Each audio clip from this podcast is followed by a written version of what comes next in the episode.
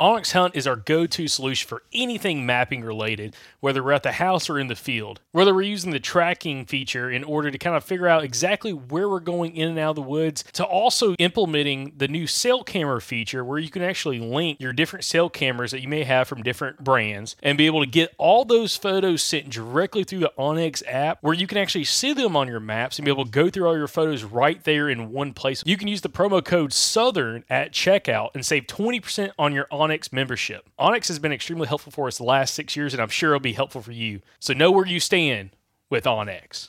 Look, y'all know the drill. Good optics are a must, whether you're running a red dot sight on your turkey gun or you're running some binos this turkey season, or if you're shopping for a new rifle scope. Vortex Optics needs to be the first place you look. They got something for everybody, whether you're wanting to get some entry level glass or if you're wanting top of the line glass and really good stuff, they got that too. They also have an unbeatable VIP warranty. If something happens to your Vortex Optic, you can send it in, they will fix it or replace it. Best warranty in the business, bar none. Head on over to midwayusa.com and use the promo code SOUTHERN to get a discount on your order of any Vortex product. Again, that's midwayusa.com. Go use that promo code SOUTHERN. It'll get you a discount and it helps out the show.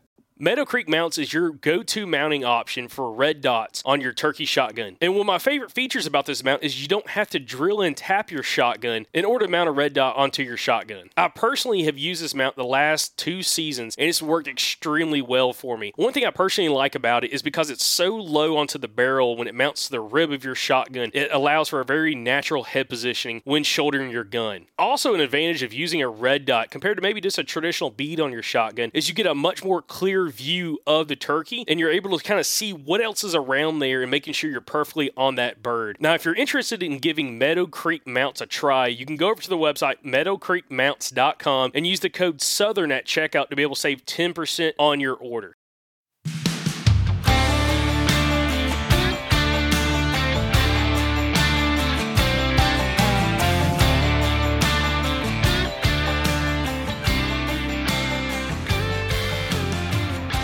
Welcome back, everybody, to another episode of the Southern Outdoorsmen Podcast. As promised, we got Mr. Drew Atkinson back on to talk all about scrapes and estrus and all kinds of fun stuff like that.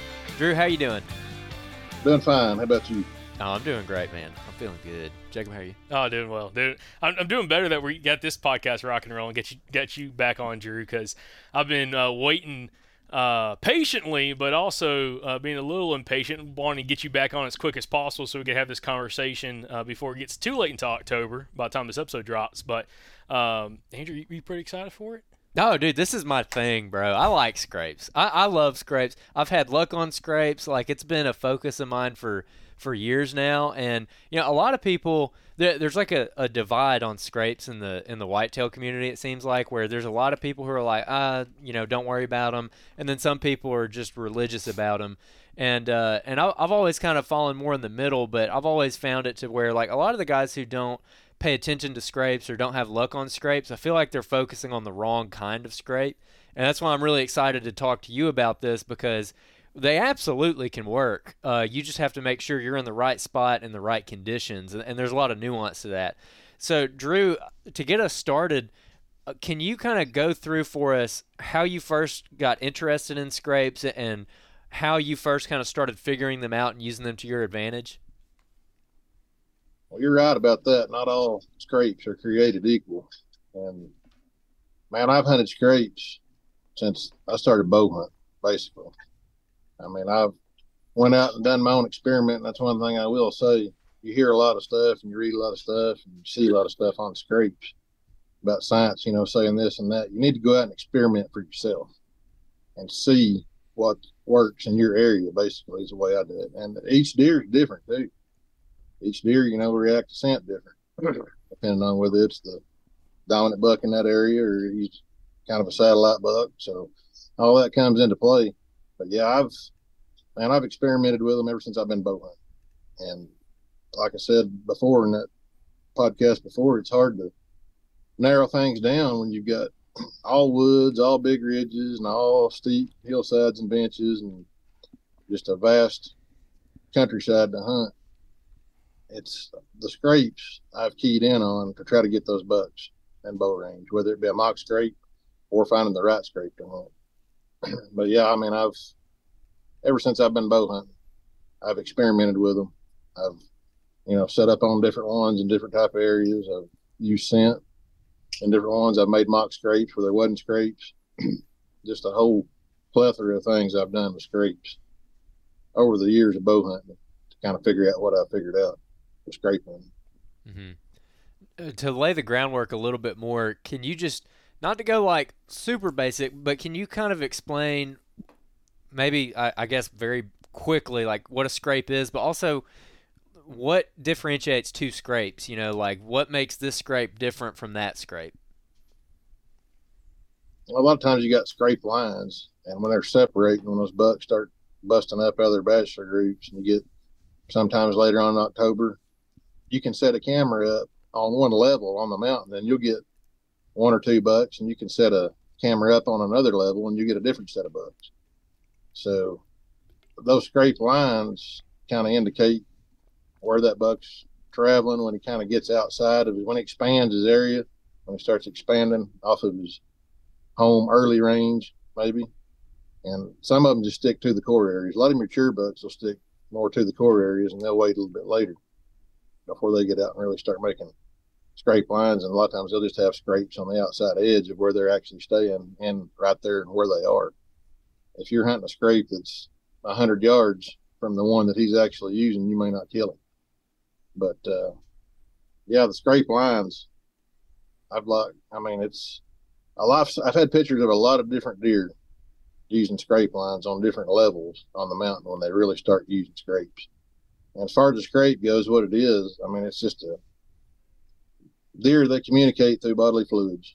So they're putting forehead glands scent out. They're putting, I guess there's controversy on what actual gland produces scent, but whatever glands are producing scent, whether it be the preorbital gland or the forehead gland, nasal glands, whatever, saliva, they're working these licking branches and overhead limbs just like they would a rub with that forehead gland. And I don't know, they're putting all these scents that are basically in the head area.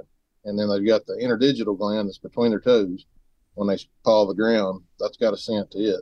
And then they got the tarsal glands that it doesn't really produce scent, but it collects scent and they pee down their legs and then they mark their scrape with that too. So that's kind of how they work. That's kind of what they use them for. But as far as finding these scrape to kill a deer on, you just have to you have to experiment. You got to get in there and you got to just put boots on the ground and figure out exactly which scrape is going to produce for you, or find a place that you know is going to be the an excellent place for a mock scrape and implement a mock scrape to kill a deer. That's kind of the way I go about it. That's the best explanation I've got for what a scrape actually is. It's a signpost and a, basically a communication area or spot for for deer. And does will use them too. Does will get right in the middle of them. I've I've had lots of does come in and work scrapes. Drew, like the bucks. Drew, one thing I wanted to bring up, and you just mentioned this uh, early on in that conversation of what is a scrape and, and what's the difference between one scrape to a different scrape, is the difference between like some of these scrapes you'll find on like a rub line versus like say like a, a mature buck might, might have some of his scrapes in his core area. In your area of the mountains, again, we didn't mention this early on, but some people that have heard on our podcast know. But for listeners that don't know, you're from Arkansas, hunting a very mountainous region of Arkansas. What does a core area typically look like for a lot of your mature bucks that you see in the mountains? Like, what does the habitat uh, typically look like for a core area? How big is a core area, and how diverse, how diverse habitat wise and terrain wise does a core area have to look? Most of the time here, it's either going to be in a rougher, steeper place that's not got good access to it and it's not bothered, or it's going to be a thick place. And like I said before, in early season, it'll change. It'll change a little bit from early season to later, but it'll be sometimes on north facing slopes in the early season if you got food in there. And then a little bit later, they'll move more to the sunny side. They'll stay in places like that. They might go to a little bit more of the clear cut areas or the thickets. But I've had them in both.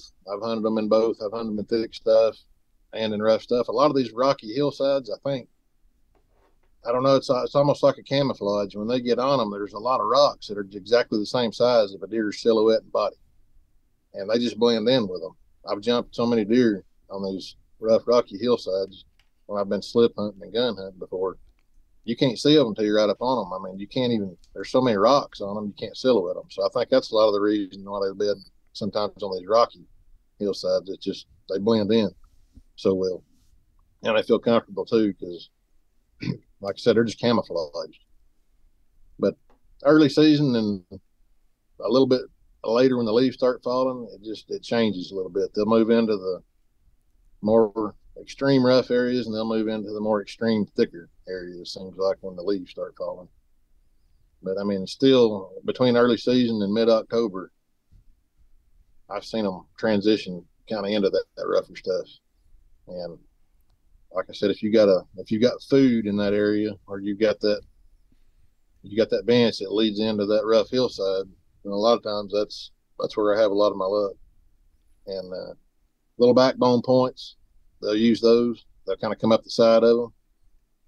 I went out the other day and made a video. I found one. It's, I mean, it is a, it's an excellent spot. I'm gonna go back in and hunt it if I can figure out how to get in a tree with a shoulder. But uh, there's a tree laying across the backbone point, and it pinches them off to about a 12 yard spot and it drops off into a drain that intersects a bench. And there's feed sign everywhere in there. There's not buck sign yet, but I guarantee you within a week there's going to be buck sign in there. And I'm going to be back checking. I hung a camera in there. I need to hang about three, but um, that's kind of stuff I look for, and that's they will bed in places just like that. I've seen them bed right on the tip of those backbone points before, just because they can see. And I've seen them bed like right on the break of a hill where they can see down and then uh, they can right behind them if the wind's blowing at their back, they'll be able to see down because they'll be able to smell what's coming behind them. They can look down. I've seen them bed right there on the break before. but they'll make scrapes in these same places too. Now, Drew, something else I, have got to mention early on this episode is our last episode we did with you, which is only a few weeks ago, um, episode 512 maybe? Was, Andrew, no, it's five sixteen. I'm pretty sure. Okay. Let me double check that. Um, Andrew's going to look that up, the episode number. We just had you on. We were talking about feed trees and all that kind of stuff. And we brought up scrapes a little bit later on. And I'll say this: you made a comment that pretty much broke the internet from everything I've seen with five fourteen. Five fourteen. So episode five fourteen. We we uh, just had you on, and you mentioned that even just before season comes in or early season, when you find some of these scrapes, whether it's a script that's being worked or just a script that's got historical sign on it, like it's a script that gets used all the time, that's in an area potentially that you could either get inventory of bugs or potentially hunt it. You'll actually go out there in you know September and put doe estrus out, okay? And the comments we got from that were insane, okay? Uh, no negative comments. It was all it was all positive comments, but just guys asking so many different questions of like why, the how tos, and we got into a little bit on the last episode, but I think we're gonna talk a little bit more about it with some of these different scrapes in this episode. But it was fascinating, you know, getting your take on applying, you know, doe estrus and almost getting like a curiosity uh, scent out there that these bucks are really almost like eagering to smell. They're ready to roll. It's just that, you know, the does are still a couple months away. And when they smell that, they start daylighting more and gives you an opportunity to be able to kill bucks under, you know, some of those scrapes or around those scrapes, you know, early bow season. That being said, with like all that put in place with the doe estrus, finding these scrapes, I want you to talk about in these areas that you hunt because I'm I'm familiar with like part of those mountains. It, like you said, a lot of it can be really rocky and some of it has very soft soils. When I was up there a couple years ago, I was told by some locals it's hard to find scrapes in those mountains because of how rocky the soil is. Would you tell would you say that is that accurate or is it just those guys don't look hard enough in order to where those scrapes typically are located at in those mountains? Yeah, it kind of. I mean, there's some places that it, it is rocky like that. And if they're going to paw the ground, they're not going to do it but two or three times. That it's all rock. And even some of the mock scrapes that I've made, I mean, you'll go to digging around and you'll hit just rock, rock, rock. I'll dig them up basically. I'll make a really soft spot. I'll make it. I'll pull all the rocks out of the ground, and I'll make just a. I mean, I'll pull dirt in there if I have to, just to make that spot really soft. Where everywhere else is not it's rocky, I'll make it really soft but yeah, I have uh, I have encountered that. But most of your benches and stuff, they're soft places. I mean, you've got lots of leaf litter from year after year and decay. There's a pretty good layer in there of duff that they can turn up before they actually get to the rocks. So, but some of those hillsides, yeah, they are they're bad rocky. A lot of them. But I mean, get kind of upper elevation, get on those benches, those little bit wider benches. Sometimes it's, they got a little better, better soil on them, but uh, they'll make scrapes in the rocks too. Like I said, it may not be as big a scrape, but but like I said, when I'm making a mock scrape in a place like that, I'll clean it out to where it's a place they're going to want to go to. If they come by there and see it, and they come by there the next time, I want them to have it in their mind if they want to visit it. I want to make it. I want to make it as soft as possible, where you can see tracks in it, lots of dirt, you know, collect scent, and you can go in there. If you don't have a trail camera on it, some of them I don't hang trail cameras on. Some of them I'll just go make them and then go back and look for tracks in them. And then if I see what I want to see, I'll put a camera on them because I've only got so many cameras to hang. But yeah, it is, it is rocky for sure. Now, it also another aspect of like the location of some of these scrapes, and like the ones that you actually go and find. Is there anything specifically you'll look at on a like a topo map that would tell you like if I go hiking to like this area based off these terrain features or these like compounding features where you have you know those backbone ridges next to one of these ditches next to like another secondary point comes out or anything like that that would tell you there's a higher likelihood you're going to find a scrape there versus a different random part of like part of those mountains. Oh yeah, there's lots of places you can identify on topographical maps. It's like you said, compounding features. It's I think I said in the first podcast, I score a spot. I'll score it on however many. If it gets up around ten, you know, there's ten things that add up that spot that are good. It's good. If it's got like three things, it's not as good. And that's kind of what I look at when I'm looking at that map.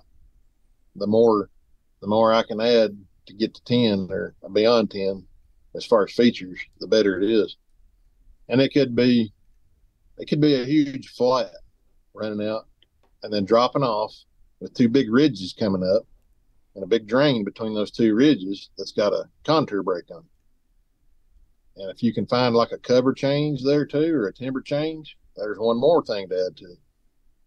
You find something like that if there's not a scrape there i'm making one but usually there is.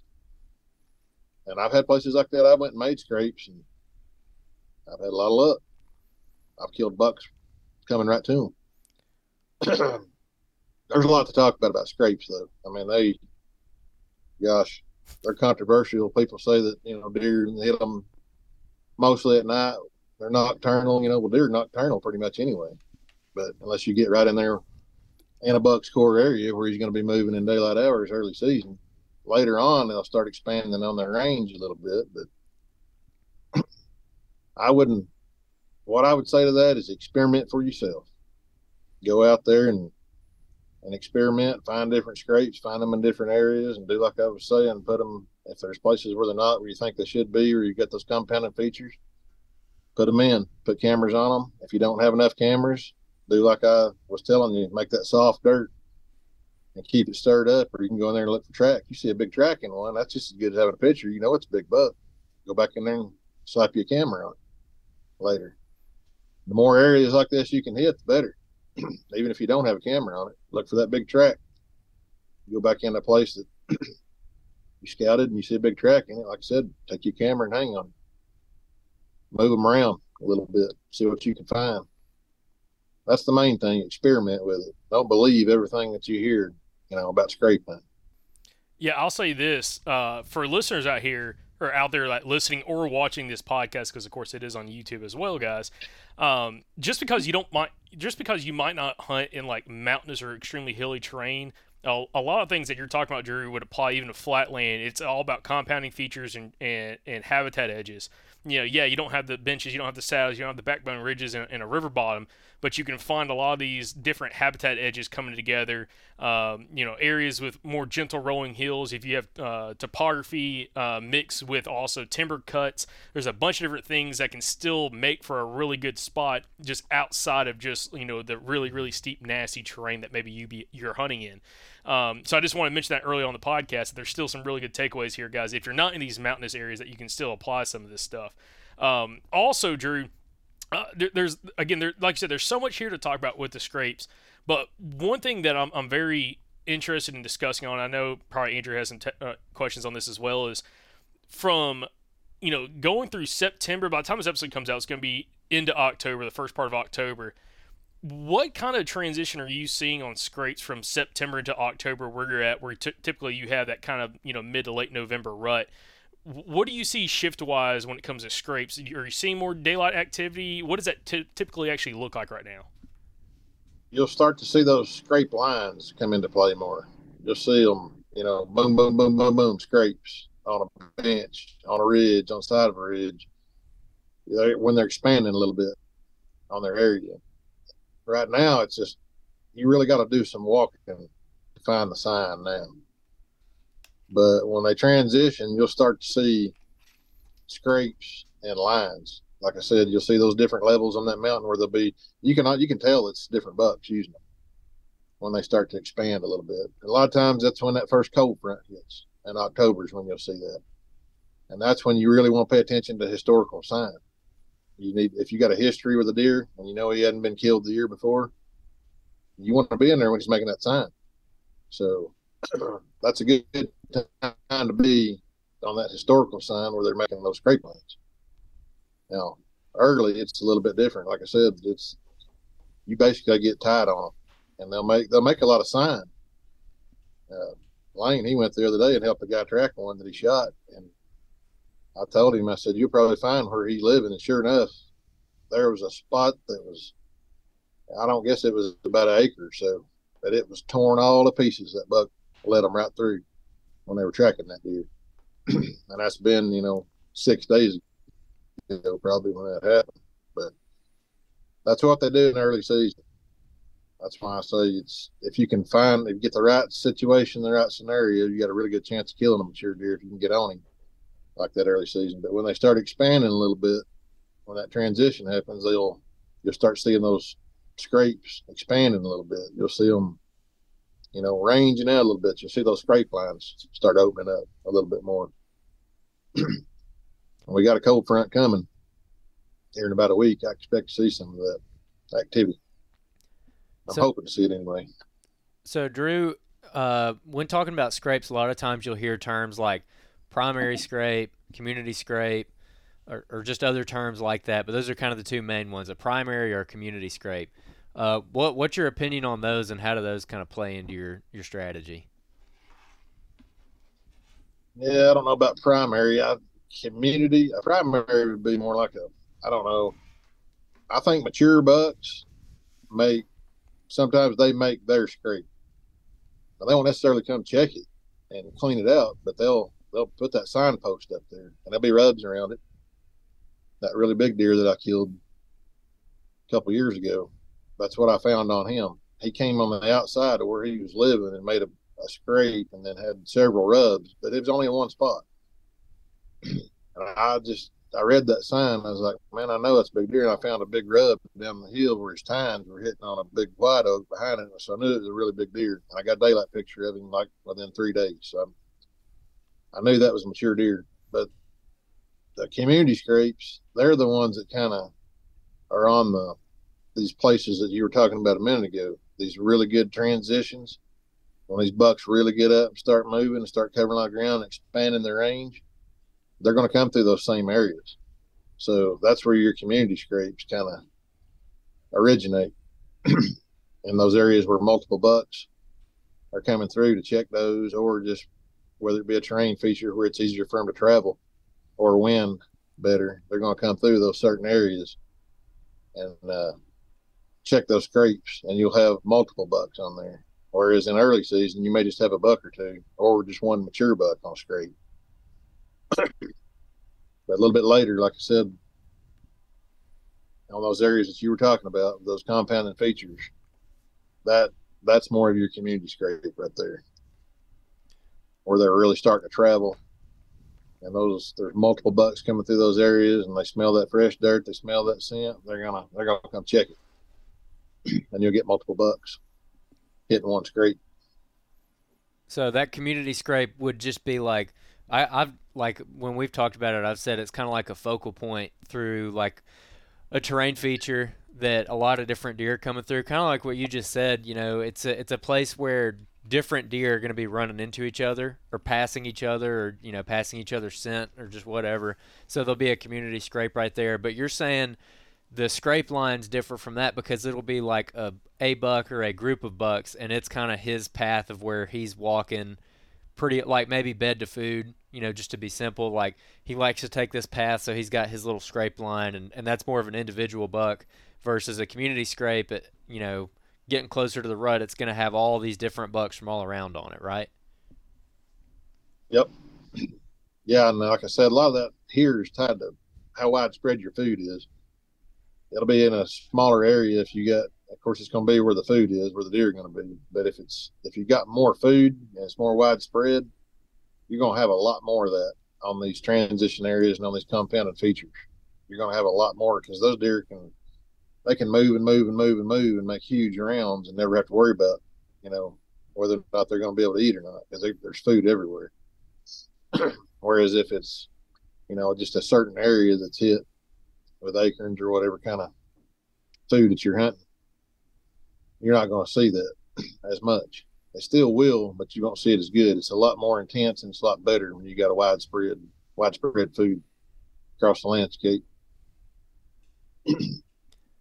Now, when it comes to hunting these features or these scrapes, would you say that the scrape lines are more of an early season thing, where the community scrapes would be more of your pre-rut rut kind of spot, or how do you kind of tackle that?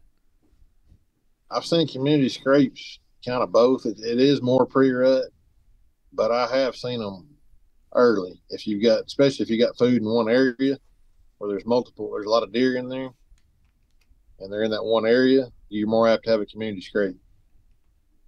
but yeah, I've definitely seen a lot more community scrape activity, if that's what you want to call it. About as good a term as you can use for it in the pre rut on those compounded features. Mm-hmm. Like I said, I, a lot of times there doesn't even have to be one there. If there's travel sign there and I can tell there's deer been coming through there and there's not a scrape, I will put one there. I will put a scrape there every time. I'll stir that ground up. I might put two or three in. I like the beech too. Like I mentioned, the beech several times. It holds its leaves, you know, all the way through the winter, and then pushes them off in the spring. It just creates a cover for those deer, and they got low hanging limbs on them that they love to scrape on. So I just love to get in those areas where you got a lot of beech especially if it's a transition where it's more open and then you got pretty thick beech. You can get just on the inside of that. Sometimes it's on a break line, sometimes it's off a little bench where a secondary runs down, but I'll always look right there because they love those low hanging limbs on those beech and they like to travel it because it's covered, you know, all winter. And they like to scrape under it because it has low hanging limbs. So that's I key in on that pretty heavy when I'm looking for scrapes in the early season and the pre-rut.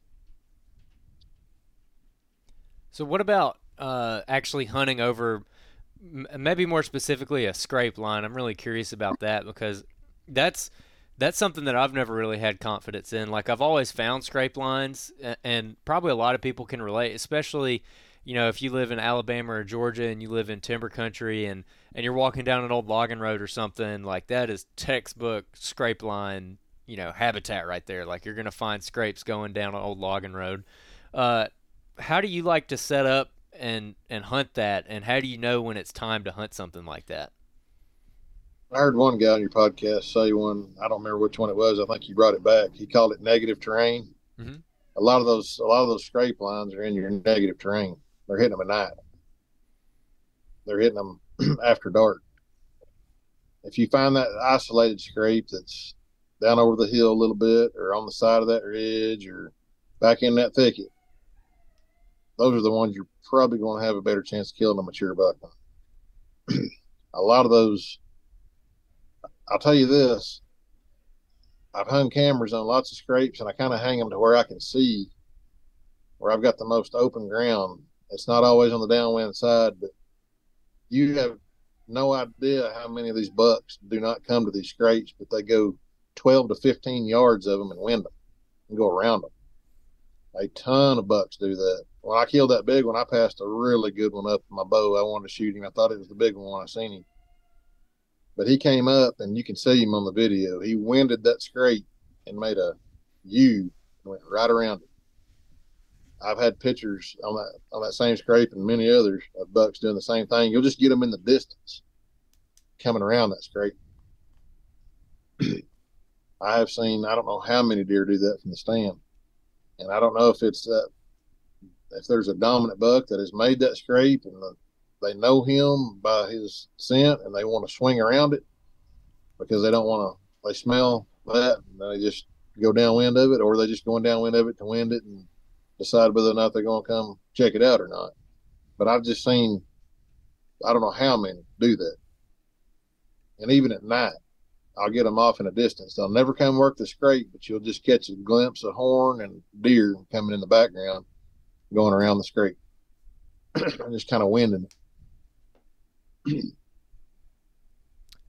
so you just mentioned uh, Josh Driver's episode. So originally that was episode 141 and we just brought it back two or three weeks ago, and it's called Find and Hunt a, core, a Buck's Core Area with Josh Driver, and that's where that whole negative terrain term came from, and uh, that essentially, for like anyone who maybe hasn't heard that episode yet, it's describing negative terrain is the terrain where deer aren't spending time during daylight, so that's your negative terrain. Your positive terrain is where they are spending time in daylight. Um, so Drew, I'm curious. Uh, what is negative terrain to you? What what's it look like to you? The very top of the ridge, the wide open where there's absolutely no cover and there's absolutely no reason for a deer to come through there. I'm not I say a deer, I'm a mature deer. where he doesn't have an escape route basically and he doesn't feel comfortable traveling. That's how I would define it here. I think here a lot of it's escape route for them. They like to travel, like I talked about before, on these steep contours. I think that's just something that Mother Nature's built into them that they can drop over that hill when they're spooked. You know, and nothing. When they get on those steep hillsides, they're not bothered a lot because there's just not a lot there to bother them, especially as far as human, you know, traffic.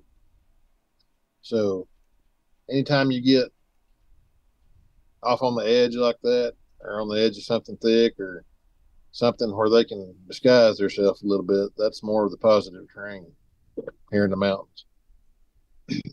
Not to say they won't break and come out across if they got a doe. All things change whenever the rut kicks in. But like I said, I think in the first podcast, I've seen bucks walk in some really weird places. I mean, you'd think, man, there's you'll see them walk in places you never thought they would have walked, and that's a lot of times, you know, I've hunted in places where I've went in there and found a good spot on the map, and I'm in there hunting, but uh, I see a mature deer, I see buck movement, you know, just down the hill a little ways from where I'm hunting. It's not where you think they'd actually travel, and I end up having to move there just because I've seen these deer moving there. so that's my experience with that, as far as the negative and positive mm-hmm. terrain. Not to say they won't come across it, but that's the rut. That's more of a rut thing and like in the bottoms and stuff where you got a lot of sign where people try to hunt. You do find a lot of sign down there, but I, I think I said the first time on that, I don't, I try to stay away from that in the mountains. I try to stay away from the really low spots if I can. And I get up on the hills a little bit. I get at the heads of those drains at the, or those ridges play out and there's a little bowl there you'll have does coming one way and the bucks will be coming another. They'll be crossing. They'll intersect. You know, whenever the rut starts, even the pre-rut, you'll see them traveling kind of like that. You'll see the does traveling one way. They might come right down a ridge. They'll go right across the flat. They'll be out in the wide open. And the buck will be just offset just a little bit. Seems like every time. Unless it's the rut and he's right on the doe. Okay. Now, uh, so it sounds like you're you're more focused on the scrape lines that are going to be in your your thicker, rougher areas, like not in that negative terrain, not in the wide open woods. Uh, that actually brings to mind a spot that me and you were talking about earlier today that, that I'm thinking about hitting when Alabama opens up here in a two weeks. Uh, that actually sets up real similar to that, where it's it's a mountainous area of the state. and you walk through some woods that are just wide open to get there and it's like a mile of walking through a desert i mean there's nothing there's no rubs like we just didn't find we found some punch holes and stuff in the leaves but that's it but then once you start getting a little bit further up the mountain there was a, a small drain kind of going up into some really steep terrain and that little drain had some big white oaks on it some big red oaks and right there down along the creek which is a little dry creek bed there was whip rubs and there was little scrapes going up. Um, so that's like more of your speed of, of what you're talking about targeting is maybe getting out of those open woods and then okay here's a here's a, a low spot that's hidden that goes up into some rough terrain that's got this kind of buck sign on it. Yeah unless it's early season. Like i said early season it's kind of different. You can you'll find them in a little different areas. But if a big mature deer is traveling like that and going on a big run he knows he knows where to walk and not encounter, you know, somebody, or he would already been dead. They just they travel a little bit different terrain, and whether it be off, you know, sixty yards, eighty yards, it's it's a little bit different spot usually where they're traveling. Heard a lot of people say you can see the faint, you know, buck trails. I guess you can. I have seen some of that on the sides of ridges where you're dropping off into drains where they take the low side. I found a spot like that last year. I went in and tried to kill some deer that I had on camera the year before, and uh, never could catch up with them. So I just started moving cameras in there, and I was getting finally got some daylight pictures. But there was a trail that did just that. It was a faint trail, and it it hung really low, and it was in the beech. And it stayed down on the side of that ridge. There was a scrape line up on the side of the ridge, but there was another scrape line down low and it went right through the beech, right through the thick cover, and it stayed and it hugged a little small bench that went on the side of that ridge all the way back down into the next drainage down there to where it crossed out whenever it went went wherever it went after that. But I hung a camera there and on the basically on the contour break on the side of that ridge, and it was kind of open, but there was some real good sign there. I just wanted to see what I could get all night time Every single one of them are nighttime pictures. I had some pretty good deer on it, but all of them were night. So I went uh, on the other side of the mountain and found another spot that was a lot thicker that came off of a knob, and it was a flat that intersected a knob with a big drain coming up. There were some ditches that kind of ran across that flat that were two, three foot deep, maybe. Bunch of ash trees in there, and very few oaks. But there was a black oak that was heading right there, and it was actually a feed tree because I had turkeys and I had like seven different bucks coming to that one black oak tree in the time that I had that camera there. And uh, I'd say at least half of the pictures of the bucks were daytime. But it was uh, right on the edge of a bunch of thick stuff where they were coming around this knob and working their way around the head of that drain and going around that mountain. or it was open on the other side. A lot of good sign over there, but it was night sign. It wasn't day sign, it was night. Only problem was with it, I couldn't find a place to hang a stand.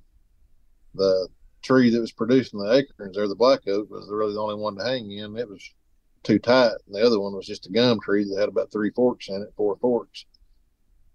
So I ended up, I hunted on the ground. I went there two times and hunted it. I saw a buck the second time I hunted it and had the pictures of all the other ones I was talking about. But I just had to move to that other side and get next to the thick. It was compounding features, is what it was and there was that one tree there that was dropping that was different. There was a few white oak in there, not like the year before.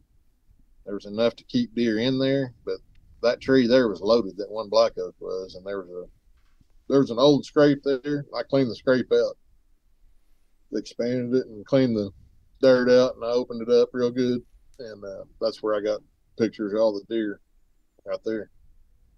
Probably going back to hunt that spot this year if there's acorns in there. I hadn't checked it yet. Drew, I've got to ask, you know, and this is kind of a two part question, but the first part of this question what kind of scrape and activity would you need to see in order to go sit a scrape the first two weeks of October? First two weeks of October, you're talking more like a you might be looking more of a core area, that kind of that hard thing to find. When you do find it, everything lines up if you know that you're in that 10 to 15, 20, 25 acre spot that he's using, and you find fresh scrapes in there, and there's multiple scrapes, and they're not just going cold, and you're seeing fresh tracks in it pretty consistently, that's when I'm going to key in and hunt that. I'm going to hunt it pretty hard, and depending on what I find, you know, how deep I go in there. I hear a lot of people talking about hunting the beds. I have never been able to. There's a few times where I know we're right where a buck's bedding, but it's usually it's more it's a bigger, a little bit bigger area, and I hate to push too deep. I mean, I know you can maybe get by with spooking them a time or two, but I don't like to spook them at all if I can keep from it. I just don't. These mountain deer up here, like I told you before in the, the podcast before, I spooked that big one. That thing freaked completely out when I spooked him. He was watching me walk, and he snorted, and I turned my head and saw him, and I heard his horns crashing through the timber for at least 100, 150 yards.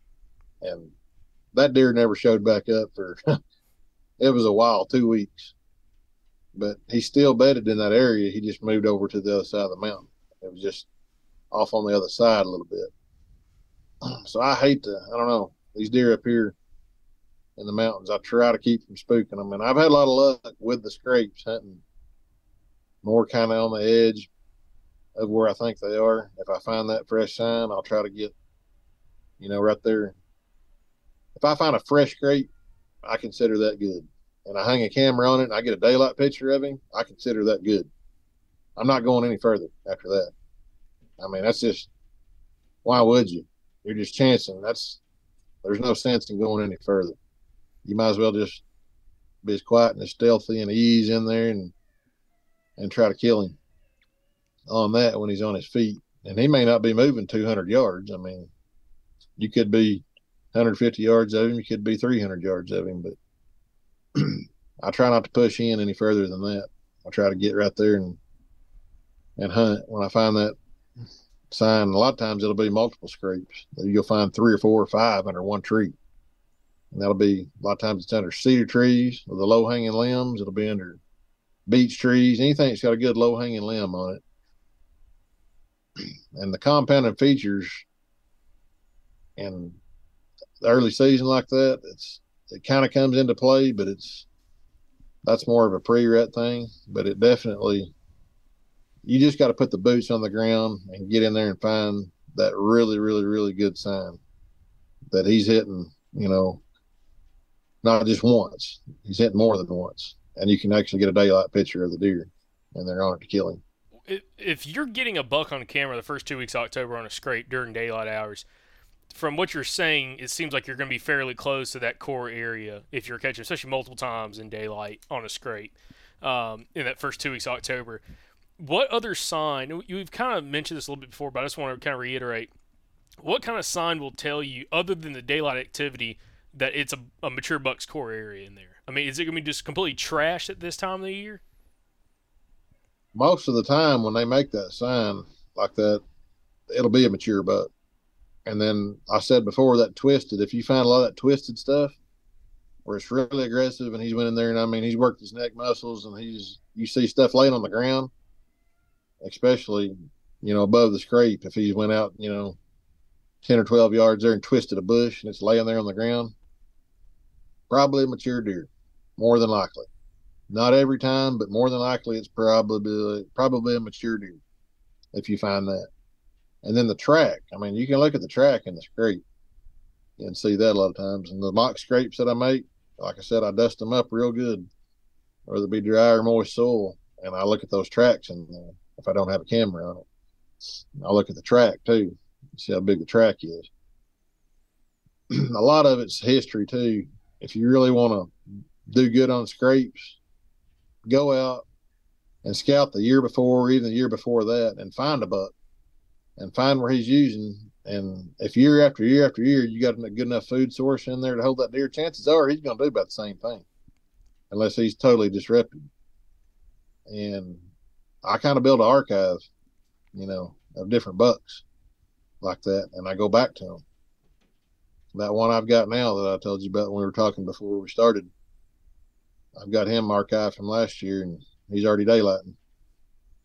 But uh, two scrapes in there is all I found, just two. And I made the scrape, that uh, they were using when I got the daylight picture of them, and uh, I just got a good feeling about it. I'm going to go back in there on this cold front and see if I can't kill that deer. But uh, like I said, if I can get in out of the tree, but I definitely it's the archiving and looking back from year to year is big time, and that goes back to the experimenting with them, experimenting with the scent and experimenting with how they're hitting them with the moon too. Look at the moon phase when they're working these scrape lines. That's big time. I've got one pattern from last year. It's unbelievable how that thing. It was on a scrape line that the thing was using, but it's more in that positive terrain where the scrape line is. A big buck's going to feel comfortable traveling through there on the, where the scrape line is. But it, I can't even believe how that thing was traveling with the moon on that particular scrape line. You may go a week and not get a week and a half and not get a picture of this deer, but when the moon lines up, boom, boom, boom, boom, he's there every time. I've got a camera in there. I haven't caught him yet this year on camera, but I'm I'm gonna go back probably this weekend and check it and see if I can get him. I hadn't seen a whole lot of mast in there, so a lot of acorns. There's beech in there. I think that'll be enough, but it may just it may take a little time, but I'm definitely going to be checking that area because that deer out there, I cannot believe how he patterned himself with the with the lunar tables. It was unbelievable.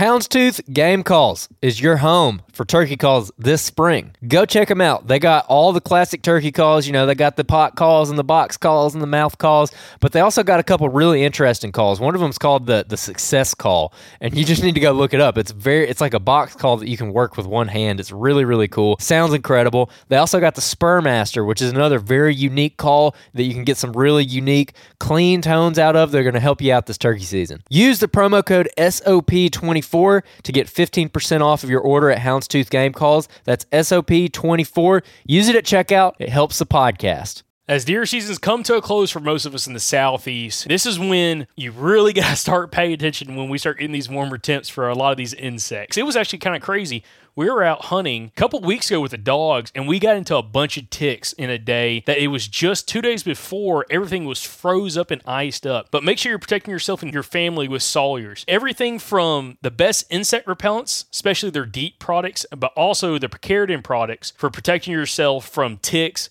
mosquitoes, all kinds of flying insects as well, but also their water filtration devices, first aid kits, and more. Sawyers has you covered. You can pick up Sawyers products from a lot of your sporting goods stores, whether you have a local sporting goods store or one of the big box stores like a Bass Pro Shop or even like a Walmart. You can pick up your Sawyer products from there. Again, we've truly enjoyed using Sawyer products. And again, as we head into the springtime, it's going to be more and more important, especially with the insect repellents, to make sure that you're well protected going into this springtime. So give Sawyers a chance going into this turkey season. You know, we've had a, a, legendary outdoor store here in Birmingham called Mark's Outdoors for the last 40 years. Family owned and operated, absolutely a staple in the hunting community here. And we're excited to announce that they have gone national with their e commerce. So, no matter where you're at, you can go get access to all the awesome gear and awesome deals at marksoutdoors.com. We got a link in the description for them. They've actually got some of our favorite ammo. They have an excellent ammo selection, excellent knife selection, excellent firearm selection. Y'all can go check them out. You won't be disappointed. Everything you need from apparel, archery, firearms, ammo, reloading, gun cleaning, and fishing. They have an unbelievable fishing department. And hey, if you are local or if you're passing through Birmingham, drop on into Mark's Outdoors. Head on over to the bow counter to Mark and Robbie and tell them that we sent you. Once again, that's marksoutdoors.com, or you can go hit the link in the description of this podcast to check them out. Trulock Chokes has been around since 1981 and still a family owned operation from the great state of Georgia. Trulock makes every choke configuration you could imagine for any kind of wing shooting, hunting application, but also going to the skeet and trap range. Going into this turkey season, me and Andrew are going to be shooting the new Headhunter series chokes from Trulock and also going to be trying out our buddy Dave Owens Pinotti chokes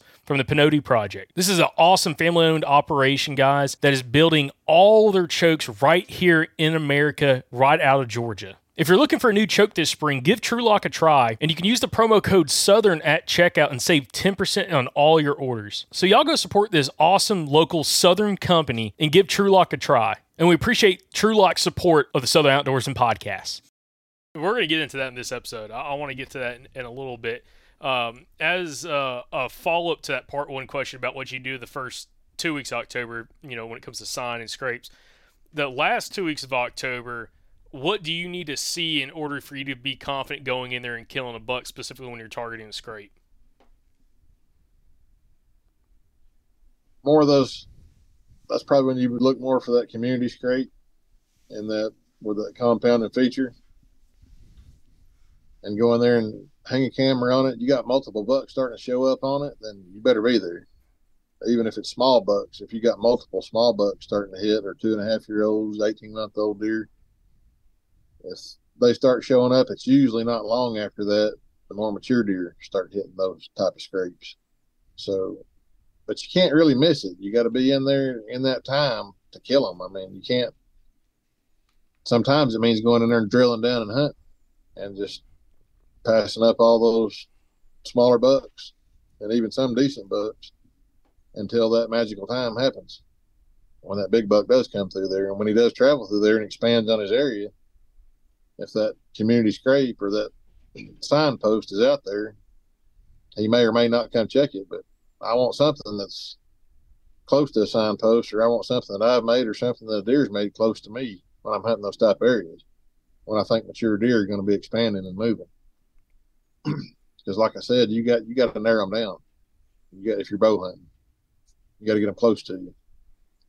But that's that's the best time to hunt those, and that's what you got to look for. And that's you, don't want to miss it though, because once that kicks over into the, you know, those starting to come in, then that's things can get pretty unpredictable at that point. You can still hunt those funnels and transitions, but man, when you're bow hunting like that, it's you can't hardly stop the bucks to shoot them. It's just like they just come flying through, and you'll see them. They may be in bow range, but you got to be like Tim Wells and shoot them forty yards running. Jerry, look, I, well, I should have opened up the interview with this, but as a bow hunter, what do you like about focusing on hunting scrapes, specifically in the mountains for opportunities? You got a good chance if a deer doesn't come and hit these scrape, you got a good chance if you're hunting close to the scrape of getting in bow range of that deer. Like I was talking about the ones that even don't come hit it, but they come around it. You still, they're still going to come investigate whether or not they come to that scrape or not. So it just gives you a better chance to be able to have that opportunity with a boat if you're in there hunting on it. Like I said, in the evening, a lot of times they'll travel below them where you got the thermals pulling down. I've seen that a lot where bucks kind of come underneath them. And I kind of tend to hang on the lower side of them just to, and it may not be 15, 16 yards, but a lot of times I'll, I'll try to hang on the lower side. I do a lot of evening hunt. I try to get on the lower side of it to uh, catch those deer that might not come to it, but might be winding it. It's a game of yards you got to figure out how to put yourself in the best place to get that shot. but scrapes, I mean, they can be complicated. I mean, you can get too much in the weeds on them, but if you just think about it, you know, think about what you're doing, think about how the deer are going to travel, and think about how they're going to use the wind. And like I said, in the mountains up here, it's it's frustrating because, I mean, there's so many places they can they can go. It's just really hard to narrow a big buck down. Like that really big one I killed a couple years ago. I knew that deer was coming through there. I didn't have a ton of pictures of that deer on that scrape, but I knew, I knew the deer, I knew where the, where the deer was living, at least most of the time. I know he went on some rounds. There was a guy that had a video of him supposedly that was way, way from where I killed this deer. But I knew that deer was coming through about a 75, 80 yard area right there. And it didn't matter to me whether he was hitting that scrape or not because I actually saw that deer twice. I saw him before I killed him, and I saw him the day I killed him. And I had like maybe three pictures of that deer. But that was enough. I knew. I knew he would be coming out of that area, and I didn't know. I think it just kind of depended on the wind, on how he would come out of there, or whether or not he would come out on that side I was on, or he would come out another side, or how he would travel. I think for the most part he stayed in there. But I know good and well, and I killed him. Like I said, he came out a little bit low, kind of like I thought he was doing, and like I've seen a lot of bucks doing there. There's a drain came up, and there was a bowl right there at the head of it. He he came out kind of right in that bowl is where he came down the hill and crossed and went out. So it was that didn't surprise me. That's why I picked up the gun and went in there and hunted that deer because I, I mean, I thought chances of killing him actually on this scrape are pretty slim, but I know he's coming around that scrape somewhere. And that was only I think I only found two scrapes in there. I'm sure in there where he was living there was tons of scrapes, but and I know he'd been horning in there because he probably horned a quarter of inch of mass off his horns where he'd horn hardwood trees. There was just, I mean, big old gaps down there where he'd horned so much. And I wasn't finding that sign. So I know he was doing it in there where he was living most of the time. But like I said, I was just on the outside edge of it. I was patient. And uh, a lot of those other bucks started coming through there and they would cruise. And I had a couple bucks come hit that scrape um, that I passed up. And then I saw a few others that didn't come to it. And I think that's actually what got him up out of there and moving is those other bucks coming in that area. I think that got him because right before I killed him, I had a picture of him re reworking that scrape after dark on a full moon, I believe, when the moon was overhead at night. So he was back in there working that scrape. All right, we've got to get into a very, uh, you said a controversial conversation, but uh, I, I want to talk about moon phase, lunar phase, lunar positioning, all that kind of stuff. Um, it's funny how often this comes up with very successful hunters that we interview of how they see a very tight pattern, specifically with overhead, underfoot, moon positioning, with you know bucks on their feet covering some ground and daylighting. Um, I will preface this because I can already hear the messages coming on YouTube. I can hear the emails coming in that there is no scientific data that moon phase has any effect on overall deer movement and uh, we've had Aria. We, this has been brought up a few different times this summer, and uh, of course we always get the same messages every single time. But I, I want to bring this up with you, Drew. Of like, this is something I know you believe in. You've seen your personal evidence on it. Uh, this is something that we're trying to focus on more so as well, and kind of seeing how you know trail cam data and everything kind of lines up with some of this. But I want to kind of get your take on what about whether it's moon positioning or the actual phase of the moon, um, in your opinion, affects deer movement? And what have you personally seen through some of your trail cam data, along with actual, you know, in the field hunts of, of how this is kind of correlated? Mostly positioning, pretty much.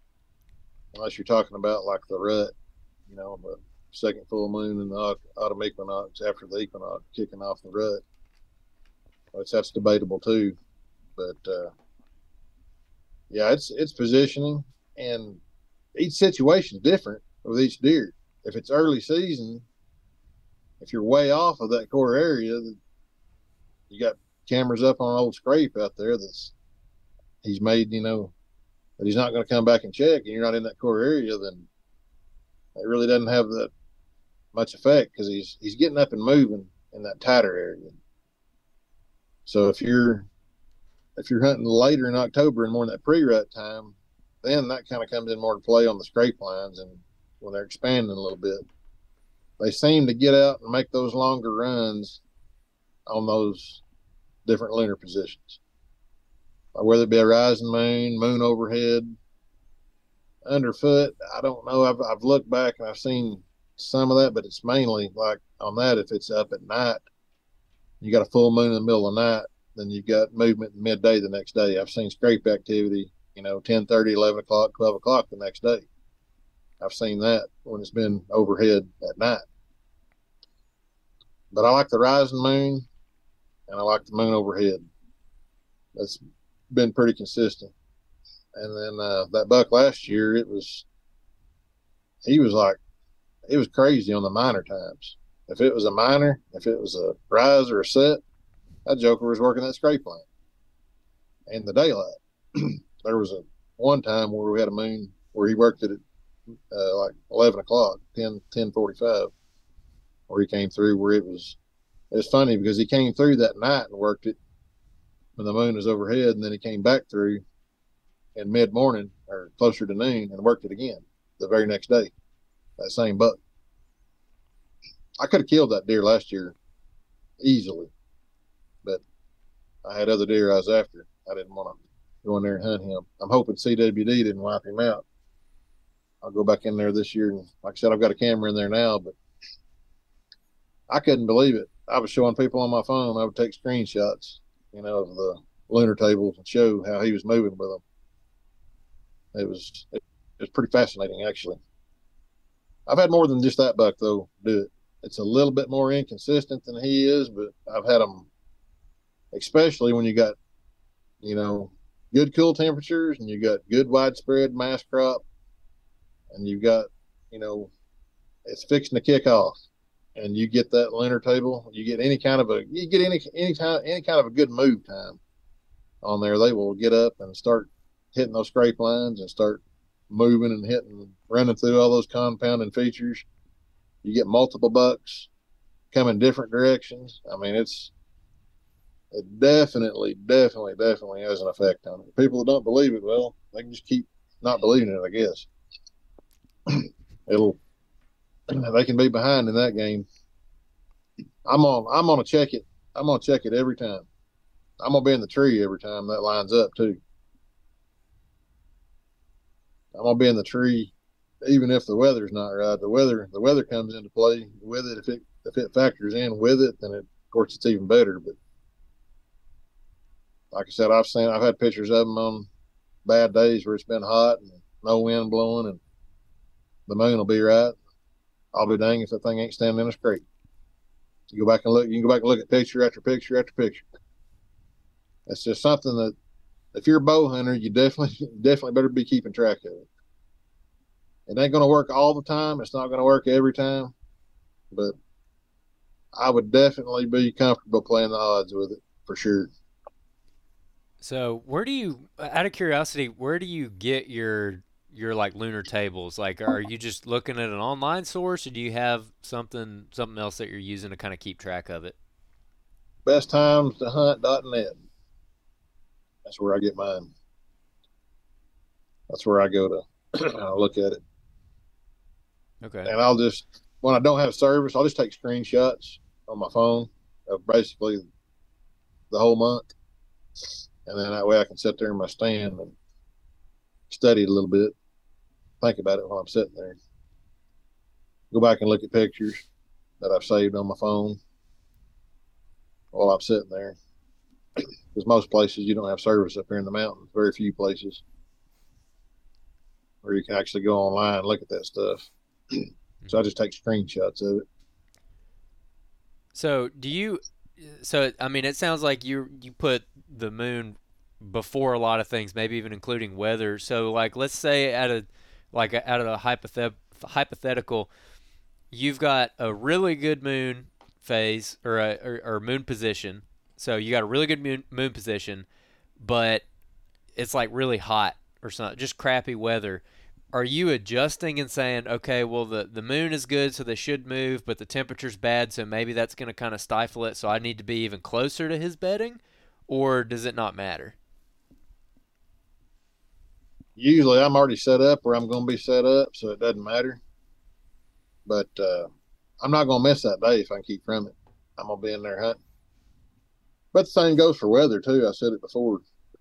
You get a weather change up here on the mountain, and you don't have the moon, and it's been several days of nothing but dry and hot, and you get that weather change.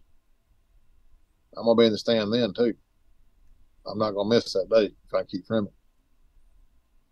Because those bucks I told you about on the WMA over there that I shot those three big ones. That's that's what that was on. It was on just strictly a weather change.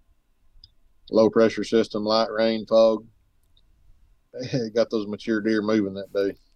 And I've had there's been so many hunts that I've had like that. where mature deer have moved on days like that. And I've either killed one or seen one. But the moon too, yeah. I mean, I've had some really old mature deer up here that we've hunted for years, and it was a terrible day, and I ended up going to work and I worked that day, and the the thing showed up exactly in line with the lunar tables, and it was a. That's why I went to work. It's a bad day. It was just hot still, and it was like I think it might have been late October, October twenty eighth, I think it was, when that deer came through and hit that scrape. I had to stand there. I wasn't there. That was only I think I only had two pictures of that deer on that scrape, and uh, my dad ended up killing that deer later. It was like eight years old, big old deer, small body but big horns. But uh, that's a perfect example of it right there. But that deer was kind of weird. I mean, it was it was hard to really figure him out. But I did have a couple different years where I had pictures of him on times where you wouldn't think deer would be moving. But then you go back and look, and it was a good move time. Whether it be moon overhead or moon rise, whatever it was. I don't remember. I have to go back and look at the pictures. He was definitely moving. It coincided with a some kind of a move time on that lunar table. So what is uh what would be like a well actually no uh, let me rephrase what I was gonna say. Uh, when it comes to the moon phase, are you just kind of chasing that that overhead? You know, I guess that's your major feeding time. So if it falls at, at 1 p.m., you're hunting midday, or you know, just whatever. Like if it if it falls at 11 a.m., then you're you're gonna hunt through the morning and, and through midday, and you're just kind of focusing your hunts around that. Or are you still primarily hunting morning and evenings, and just the days where uh, that overhead or underfoot lines up with you know dawn or dusk, that that just amplifies it and makes it that much better. It does amplify it and make it that much better on the rising and setting. But it's if you don't have a buck that you're hunting, I'm gonna be out on every good move time I can on a place that I think is gonna be the best. But like I said, you got to experiment if you're hunting a particular deer with it and see how he's moving with it, like that one I had last year. And a lot of it depends on you know how close you are to him or how far he's moving. But you kind of got to experiment with that if you're hunting a particular deer. Whereas if you're going out and hunting, you know, just going out and hunting on a good move time, it's a little bit different on a particular deer, unless he's like really moving. if it's a mature deer and he's kind of got his own area, like that one last year, it was he definitely set up a pattern, and I just studied that and kind of followed it. Like I said, I didn't go in there and hunt him. I wasn't going to kill that deer last year.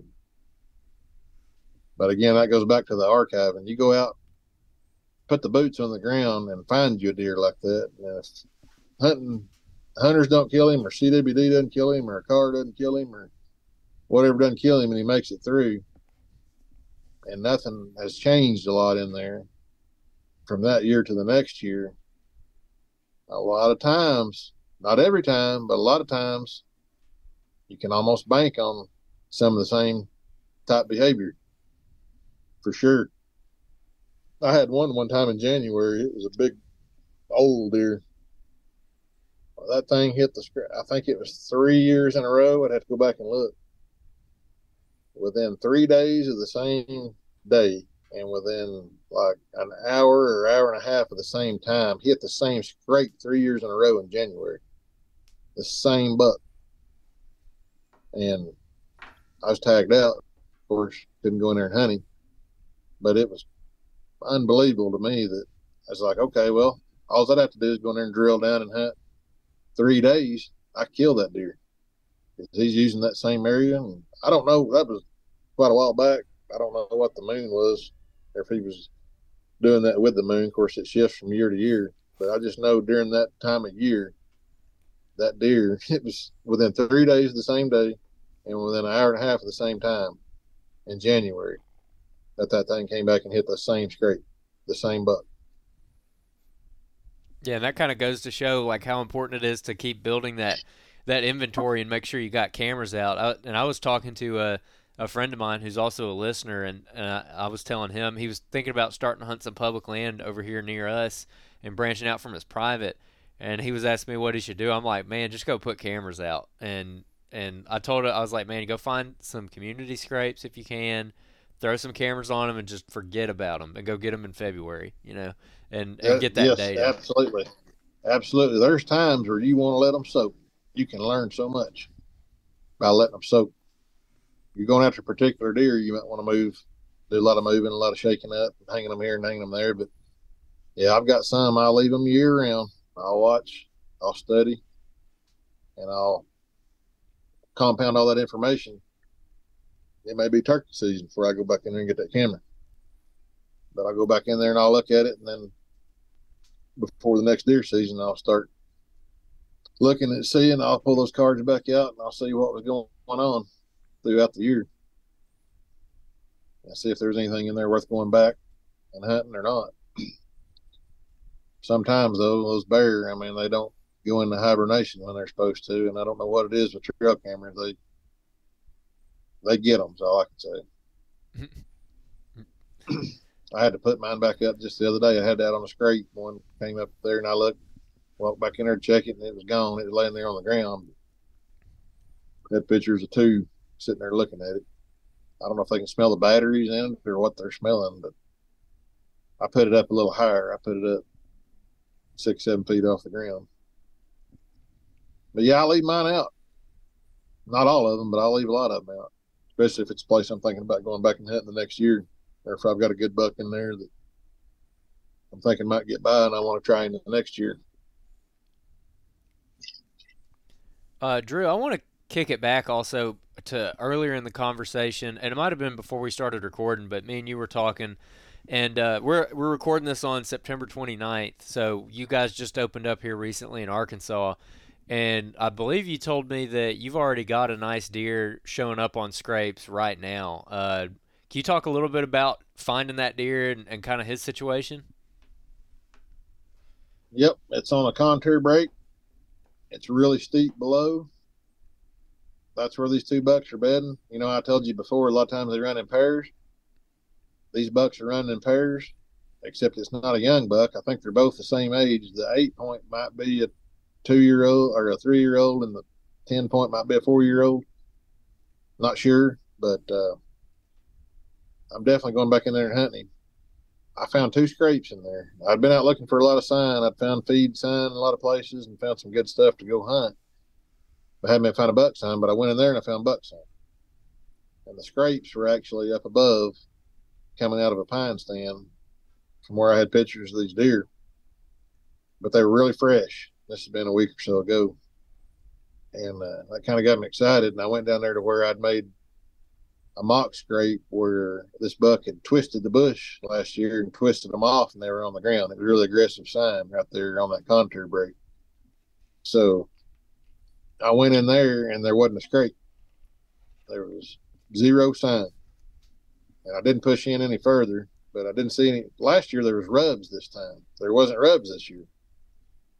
I saw a little bit of lack of acorns in there. I think a lot of them are still hanging. I don't think they fell because I, when I was in there today, I heard the uh, some acorns falling. I heard some squirrels cutting on them. So I know there's a few in there, but anyway, there was not any sign right there where I'd had my camera last year, so I went ahead and made two mock scrapes.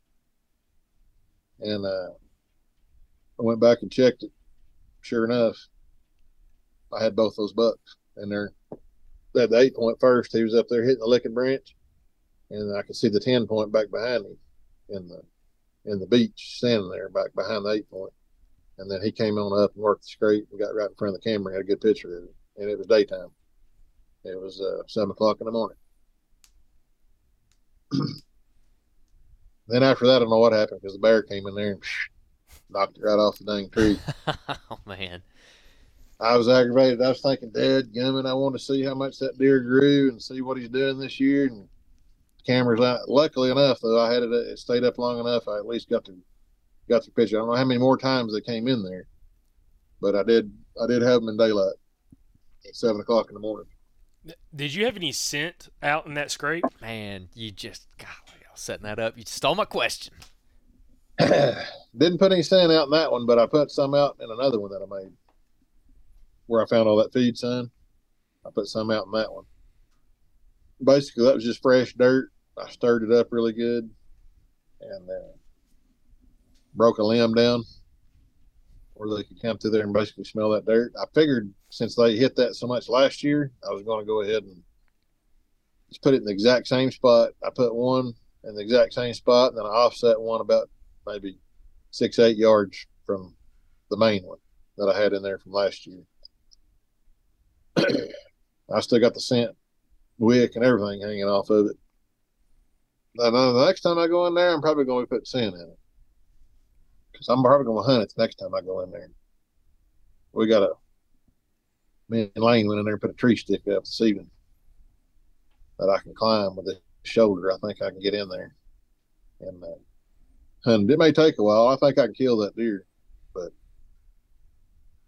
like I said, it's I I feel like he's probably going to come below me right there and try to win. If it's in the evening, I think he's going to come below me and try to win and come around. That's great, but in the morning, I don't know. I, the pictures I had of them, they were coming right around that break, but I think they actually came up the steep hillside and then topped out on the break and came around. I don't know that. That's just what I'm thinking. But I had pictures of them working their way to that scrape. I had that camera set like on a really low interval where it would take lots of pictures. So I've got them as they're coming to that scrape. So I know kind of where they came from. so, so, so I now I want to get into this. Man, I was setting that up and you just totally took my question.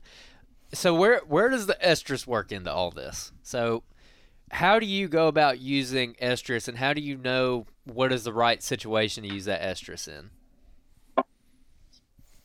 Like I said before, you kind of got to put it out, see how they react to it when you get it out in that scrape. Put that camera on there, put it on a low interval, or put it on video mode. I don't put it on video mode, but uses up too much space on my cards. But set it at a pretty low interval and, and see what he does.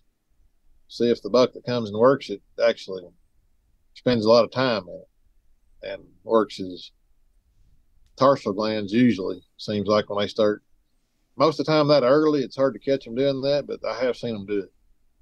That wide one i was telling you about he did early. And these things will work scrapes even in velvet they won't horn a tree or they won't like work the limbs they don't want to mess their velvet up but they will like the the different glands, like the forehead gland and stuff, they can still put scent out, so they'll still work scrapes where they can put saliva out on them. So I had him in velvet. I didn't put scent out when I had him in velvet, but uh, I put scent out a little closer to when I was trying to kill that. Of course, then I shot that bear. but uh, I used estrus on him. I've used estrus on other ones early. I just basically I want to see how they react to it. But I do like the buck scent too, though. I've used a lot of buck scent, and it's just a. I don't know if there's a territorial scrape, if there's such a thing. I think there is because these why else would these deer be making these signposts? You know, it makes sense to me that a big buck would do that, especially on the outside of where his core area is. Make that sign, make that big rub, or make that scrape, and then put his scent on it. So I have used buck scent a lot, but the doe, the doe estrus, I just really, as far as the situation, I don't know. Maybe if I've got one that's, I think this is where I would use it. If I had one that was like not daylighting, but it's close to daylight, I would experiment see if I could pull that deer a little closer to daylight by using that estrus or trying buck scent. Just experimenting with it basically. If I don't have him, you know, if I got him close to daylight, but he's not quite daylighting, I might try him with some estrus and see if I can get him, see if I can get daylight picture of him. I did that to one in January, January one time, and uh, I would have killed him, could have killed him, it was actually way I say January is December is when I did it. It was late December. It was a big ten point, and I finally got that deer under me, and he had dropped both sides. Had two big spots on his head. I know it's the same deer. He had real dark hocks. Real front of his legs were real dark. But there was another real mature eight point in there that was using two, and I ended up killing him about a week later. on that scrape. But uh, I went in there and hosed that thing down with some doe estrus in late December. And it was funny because he showed up. I left after I sprayed that thing down. It was like less than 20 minutes later. That thing was up there working that scrape after I got down out of that stand and walked out. And then from then on, I had you know several pictures of him. It was still like right on the cusp of dark, but when I finally saw him, it was daylight, but he dropped both sides, which is kind of funny, strange. His testosterone level, evidently, that's what they say dictates when they drop their horns. But he was definitely working that scrape when he sloughed off. That eight point picked up on it and ended up killing him at the end of December. It was a mature deer. It just have big horns as a ten point. So you mentioned the last episode we did with you about using the estrus, and again, we had a ton of comments come in about this because you're talking about.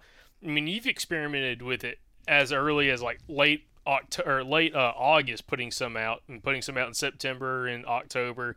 You know, well, well, well before the rut ever would take place, and just like the luck you've had from a curiosity of a buck coming in there and start daylighting more on those scrapes. But one thing that I'm curious, you mentioned sick wick, or scent wicks, and we had uh, listeners write in whether they wanted to know: Are you just dumping the scent directly into the scrape? Are you spraying it? Are you using scent wicks? Are you using drippers? What, what typically do you do, or what have you done in the past and seen success with? If I don't have a wick, I'll just put it on the leaves, and then I'll make a little kind of a pond in the scrape after I clean it up. I'll pour it in that, or like I'll take a leaf and I lay it in that little pond I've made in the soil, and I'll pour it up there where it pulls up on that leaf and stays there for a while. I'll do that. But if I get one, if I get one, I know I'm on a hunt, I'm gonna have some kind of scent wick in there usually, or I don't have to touch anything. I just go up there and I just dip it in the bottle. I just take it straight up, dip in the bottle, and let it drip, drip, drip in the scrape, and put it in there, drip, drip, drip, drip. I'll let it drip off the wick and get all over the ground and be on the wick each time I go in there That's how I do that. I've used different stuff. I mean, of course, I've done it for years. So I've used scrape drippers back in the day. Had some luck with them, but just like the trail cameras, I got to hang those scrape drippers, and the bear come through there and they'd rip those things down. Even like, you know, late October, middle October, you try to put a scrape dripper up, here come big old bear, swipe it right off the limb. So I kind of quit using those and just going in and uh, hitting them. Like I said, pulling it up there on the leaf, laying it there on the ground, and putting it on the wick and letting it drip into the scrape. Nothing fancy. Usually put quite a bit out too. And uh, if I'm going in there pretty regularly, it's not as big a deal, but I know I'm going to be two or three days before I go back, I'm gonna I'm gonna hit it pretty heavy percent. But like I said, it's all an experiment. I mean, different deer are different. Everybody knows that. They've got different personalities. They act different. You just got to, you really got to experiment with it. That's how I do. So, Drew, um, me and Jacob are fighting over questions over here. Uh, let's say you have a buck who is kind of right there on the cusp of daylight and you're talking about you're wanting to experiment and see if you can get him to start coming out a little bit earlier or later to, to get him in daylight and then once you get a daylight picture of him you know it's time to go so i'm wondering like practically what does that look like? So like he's he's coming in he's not quite in daylight. You go freshen up the scrape you put your scent in there and then all of a sudden you get a daylight picture of him. Are you like i don't know i don't know if you're using cell cameras or what but are you just are you just the next time you go back in there, you're just going to use scent while you're hunting it, or are you going to try to like prep that spot and and run in there and put a bunch of scent up like a day or two before and then go hunt it? Yeah, I'm gonna put it up as soon as I go in there. If I go in there that morning, that eight point I killed, that thing hit that scrape. I can't remember how many times. I don't even know if I still got these pictures, but that thing hit that scrape I'm gonna say four mornings in a row at like seven twenty to seven thirty in the morning, four mornings in a row, where I had the ten point that dropped his horns and ended up killing the eight point. That thing hit that scrape four mornings in a row. After I put that scent in there. But this is in January. It wasn't early season. But same difference. It's just on the other side of the spectrum there. but yeah, I went in there and put scent when I go in there and hunt. I'd freshen it up really good. And then crawl in that tree and sit there and wait. And I killed him on a foggy evening too. I it's funny I had him that many times in that scrape, but I went in there real early one morning. Like I was trying to get in there before he got there, and I jumped that dude and spooked him. And it took me like a it was a week before I think it was right at a week before I finally killed that deer. He was bedded like thirty yards from that scrape. That eight point was. and I after that he just he was still using it, but he went nocturnal on me, and uh, ended up killing him on a weather change. Had a pretty good weather. It was just bluebird skies for several days, and then all of a sudden I had a light fog and a rain come in, and I got in there and killed him on that evening, coming to that scrape. He was a smart deer though, because he came in straight from where I thought he would come from. Came up the side of a ridge up above a bluff, and he came up there, and there was a tree top. It was uh, kind of downhill from that scrape, and he walked up there and got almost in that tree top and stood there for probably 15 minutes. And I wondered what he's doing. I finally figured out what he's doing. He's waiting for the wind to shift. He wanted the wind to shift a different direction before he made the next move.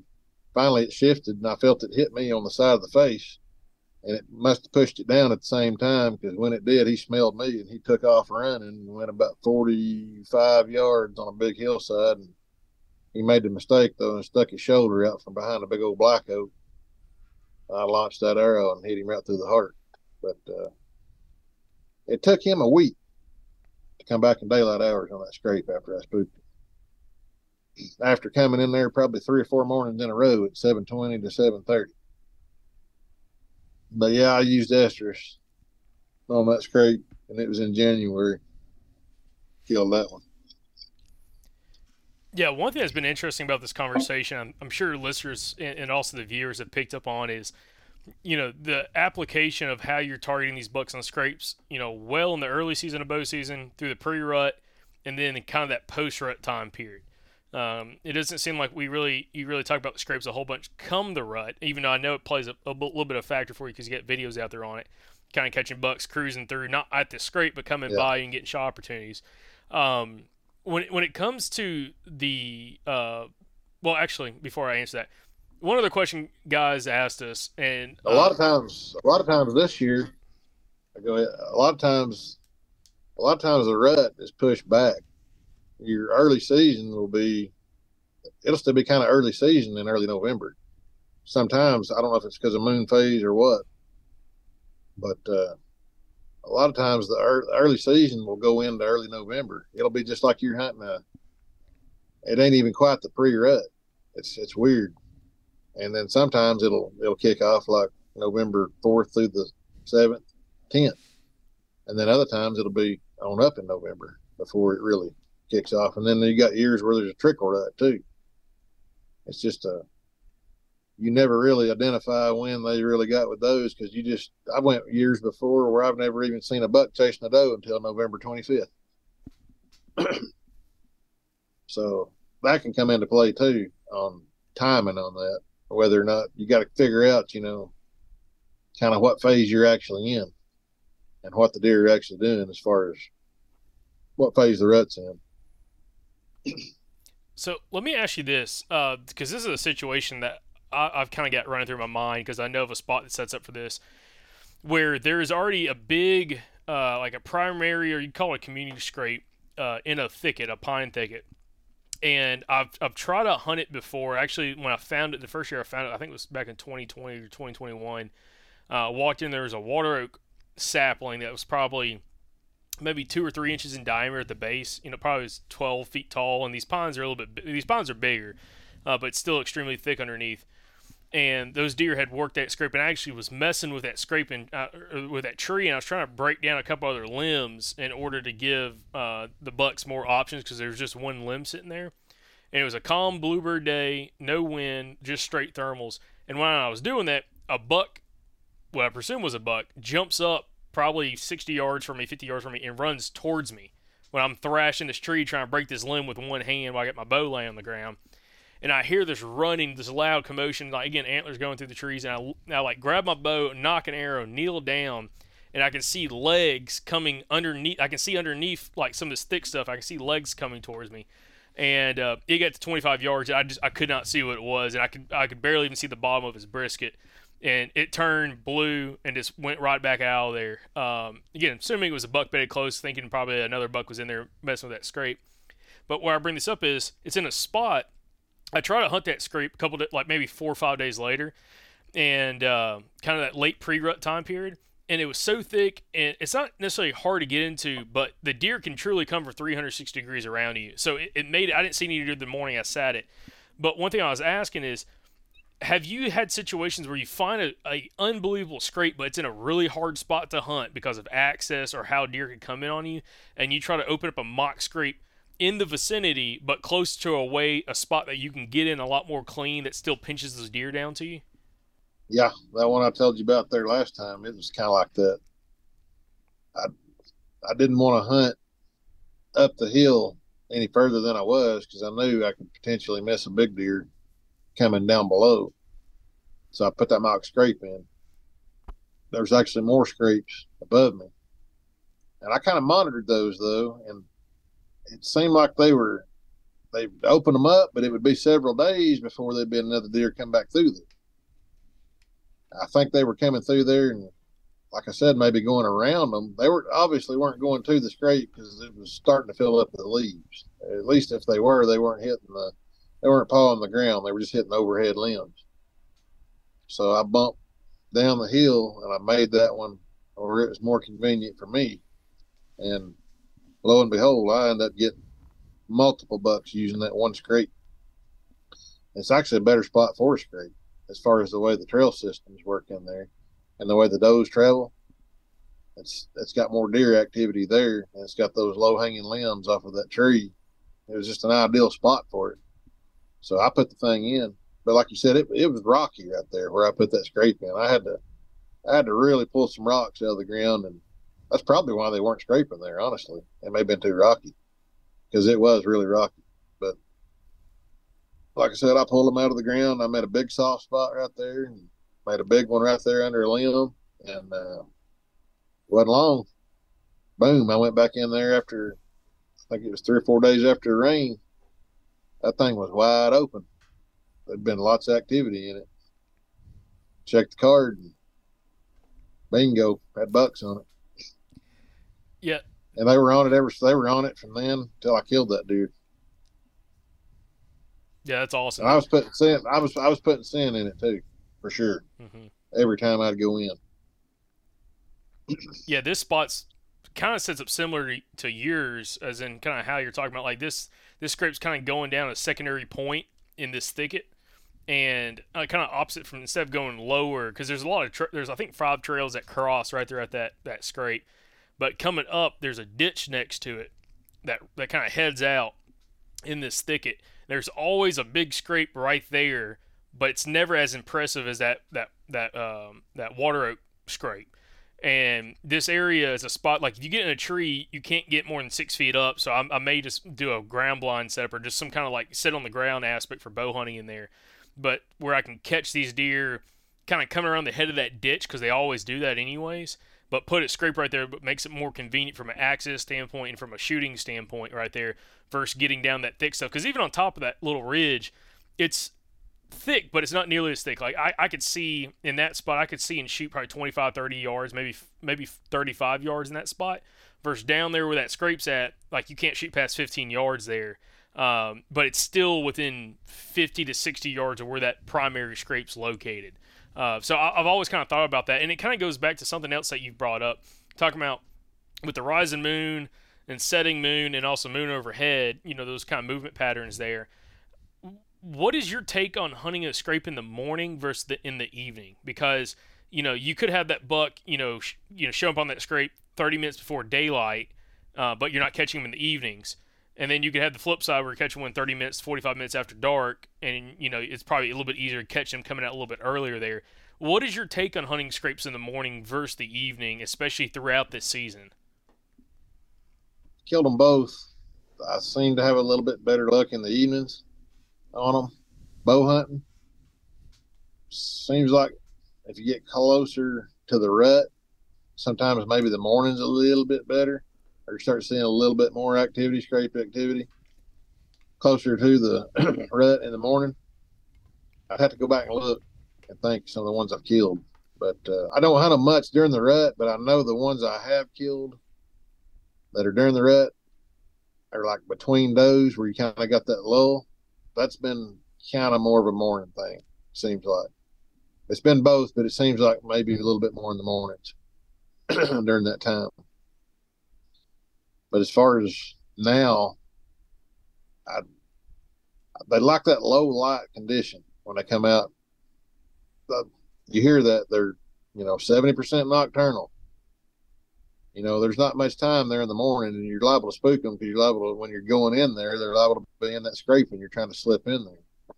But in the evening, you're going in there, you know, when it's hot, you're getting there plenty early, and then he's able to come in there and travel under that low light condition and hit that scrape it's kind of the way I look at it as far as morning and evenings. Because they just, those big mature deer, they love, they like the low light when it comes to getting outside their core area or starting to get up and move. And if you're going to kill them and they're not right there, you know, close to their bed, that's probably your best chance. Now, if you got like a really good weather situation, or you got a you know, a front, backside of a front, or if you've got so many days it's been stagnant and you've got that weather change and it happens to be in the morning, yeah, getting that stand that morning because that's you're liable to have just as good a chance in the morning to kill him. So it kind of depends on conditions and situation there, but the low light and uh, weather really is what I look at. And when you mean low light, it's both with the setting sun, overcast conditions, but also potential vegetation cover like those beech or anything like that that kind of shades out and gives them a little bit more low light to travel through? Oh yeah, yeah. A lot of these deer up here in the mountains, you'll kill them in late season. Their horns will be just as dark as they were in late October. Unlike in the Midwest where they're bedding out CRP and the sun's hitting them all day long. you can definitely tell they live in some snarf holes around here. And they like that thick. I mean, there's other cover too. Like I said, the beech it holds its leaves all through the winter, and it just creates a a heck of a cover for them. It's almost like they're in a clear cut. And a lot of these little benches, a lot of these narrow benches have got beech on them. And when the hunting pressure gets on, that's where they're going to move. If they were moving out in the wide open where everybody was sitting with a rifle watching them wide open benches and ridge tops, they'd all be dead. Drew, before I've got another uh, kind of set of questions I want to ask you. Uh, kind of refers to like kind of later season post rut scrape hunting. Uh, but is there anything that we've missed kind of in the conversation about scrapes, mock scrapes, scents, and everything that you've kind of you know been doing for a while? Is there anything that we've missed that's probably important for us to kind of really touch on? Oh, not that I can think of. I'm sure there's probably something, but uh, the main thing is that it kind of blows my mind is how many I want to go over it again. When you've got that camera on that scrape, you don't know how many deer are coming in bow range of that scrape that you're not getting on camera. That's the take home point there I'd give on that because I used to struggle with it. I'd get a, I wouldn't get that many pictures of a buck actually in that scrape, but I'd have a few. But you're thinking, you're thinking in your mind, well, is it enough to go in there and hunt that deer? Sometimes, most of the time, it is. If you've got those daylight pictures of him, because he's not going to come to that thing every single time. Not even the buck that made that scrape. I've seen the bucks that I think that have made the scrape that I've had pictures originally making the scrape circle the scrape go around the scrape. And they may have other scrapes that are close to it that they hit, but like that big deer, I just I've had enough experience with it over the years that I had confidence enough to stay in there on that deer. Even though I didn't have a ton of pictures of him, it didn't bother me that I didn't have a lot of pictures of him in that in that scrape. I just basically had that camera out to see what the activity level was in there and how many does were coming through there because I had does hitting that scrape too. And I wanted to see when other bucks started to get up and move and come through that area because I didn't have that many other bucks other than him when I had him on camera. And when I started seeing the other bucks, things ramped up right then, quick. And I knew that's when I needed to be in there. I was like, I can't miss. I've got to be in there hunting this from now until when I kill him because the time's right. So I stayed with it. Like I said, I had that one on video. You see it on my video. There's a really good deer. He came up and he winded that scrape. You can watch that deer wind that scrape and go around it, and he is not on my trail camera. But I have him on video walking 23 steps by me. Gotta get some other questions. Uh, l- l- let me let me say this. Um, with the application of uh, introducing scents to these scrapes, whether it's a, a mock scrape or it's a pre-existing scrape, both buck scents uh, and then also you know your doe and estrus. Is there ever a time? Is there ever a time you'll select one over the other? Like if you've you know mess around with the estrus and you're getting some good responses, would you go in there? And, also put out some buck scent as well. Would you ever do a combination of the two, or select one over the other in different situations when you think you're maybe closer to a buck's bedding area or core area? Yeah, I've had it work in combination. I've used it in combination. I put both out at the same time before I had just as good results. Like I said, this is the best way I can describe it. It's one huge experiment because every deer is different. You just go out there and experiment. If you think it's a really dominant buck and you want to try that buck scent, go for it. But a lot of these scrapes, like I said, depending on where they are and what they are, you'll have multiple bucks using them. Even in early season, maybe not so much early season, but sometimes even early season, you'll have different bucks. And that might be enough to trigger something. You can test that. Try the estrus if that doesn't. Try both of them together and put that camera on low interval where you can get multiple pictures. Or if you want to, like you said, run on video mode, you might get more data out of that but you just hear so much about scrapes, about you know, oh, it's all it's mostly nighttime. It's this or it's that, or you get these breeding scrapes or this or that. I mean, it's it, you got to experiment for yourself. That's the best advice I would give.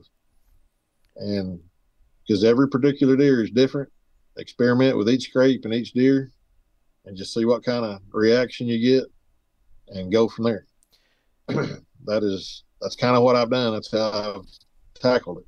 Yeah, Drew. As a point of wrapping up, what would be your advice for people to implement uh, mock scrapes and hunting scrapes in the post rut? You know, you already mentioned a few times about you know January, late December, post rut, having success. You know, catching bucks, checking scrapes. What would be your advice there, and what people should pay attention to? Because a lot of guys like myself, typically when the when the rut's done here, we'll just travel a different part of Alabama where the ruts just now starting to kick in and try to find more rutting deer. But you know, if a guy doesn't have that opportunity, or he's in a state where you know they don't have the variability in ruts, you know, how does he go about having success post rut using scrapes? I'd probably go to where the does are first. Look at the food sources, see where the feed sign is, and see. A lot of times they'll open up big scrape lines if you got food everywhere, they'll just open them up on benches and sides of ridges and everywhere else. But go in there where you've got does and where you've got some feed sign and where there's a lot of deer activity and see if there's any scrapes existing. And if there is, then you can make the determination whether or not you want to offset, put a scrape where you want it to be, or implement scent or whatever. If there's not, then go ahead and implement a mock scrape, put scent in it, and see what you get. because those late season deer, it kind of, it definitely becomes more about food in the late season. They'll concentrate more on food, and that'll be does and bucks. But the bucks, a lot of times in late season, they will just become ghosts until they make some kind of sign like a scrape until you, you know, identify where they're at because it's just I've been out so many times where we've had a good mass crop in late season. If it wasn't for that, you wouldn't even know there was a buck in existence. They just fall off the face of the earth pretty much. Yeah, I mean, you can't.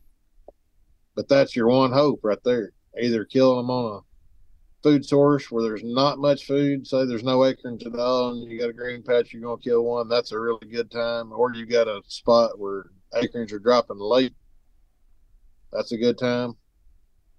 But uh, if it's if there's still a lot of food, you basically have to just drill down on that sign and try to find where he's. You know, they say they know before those come in a first time, second time, a third time. I think that's true because otherwise you wouldn't see all this sign popping up. It's almost like they know right before it happens. So if you've got that widespread food, just key in on the sign. If you got that isolated food, key in on the does and find where they're feeding and then look for the sign there.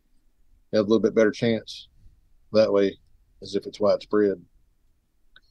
But like I said, late season's tough, but that's one way to level the playing field with them in late season. Yeah, and one one last thing on that uh, is that you know specifically that late season scraping activity is that when you would implement a lot more of the estrus over just a, like a, a mature buck or a dominant buck scent. Yeah, I have. I've used more estrus in late than I have buck scent.